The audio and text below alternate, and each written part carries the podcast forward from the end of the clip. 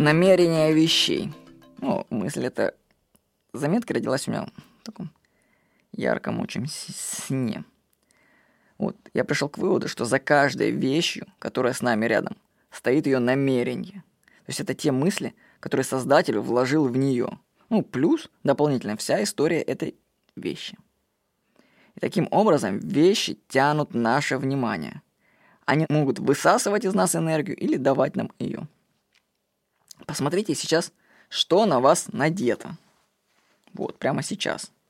Теперь знаете, что каждая вещь фонит.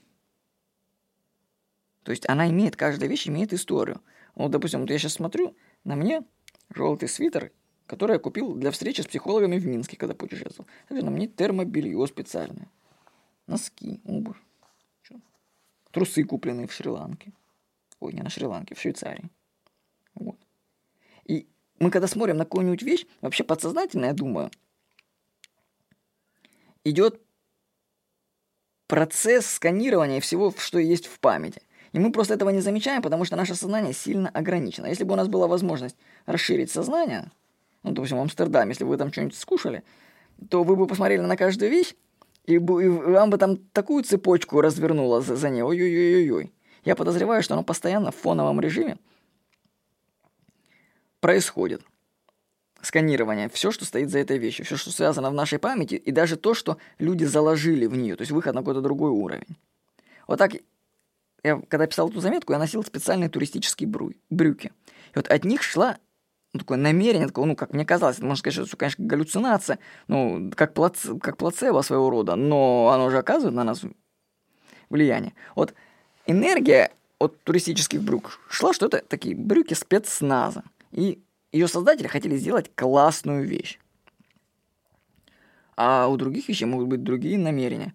Так я считаю, что даже простыня, на которой вы спите, имеет свою историю.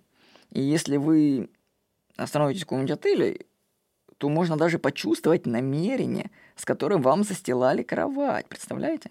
Я скажу, что я почувствовал, что постельное белье, оно очень сильно фонит на самом деле. Вот. Ну, пока нам такие возможности в обычном состоянии сознания недоступны, собственно, чтобы историю каждой вещи смотреть, ну и слава богу.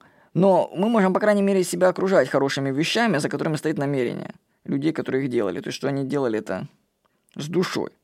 Поэтому, хотите привести свою жизнь в порядок, начните прямо сейчас избавляться от вещей, которые вам не нравятся.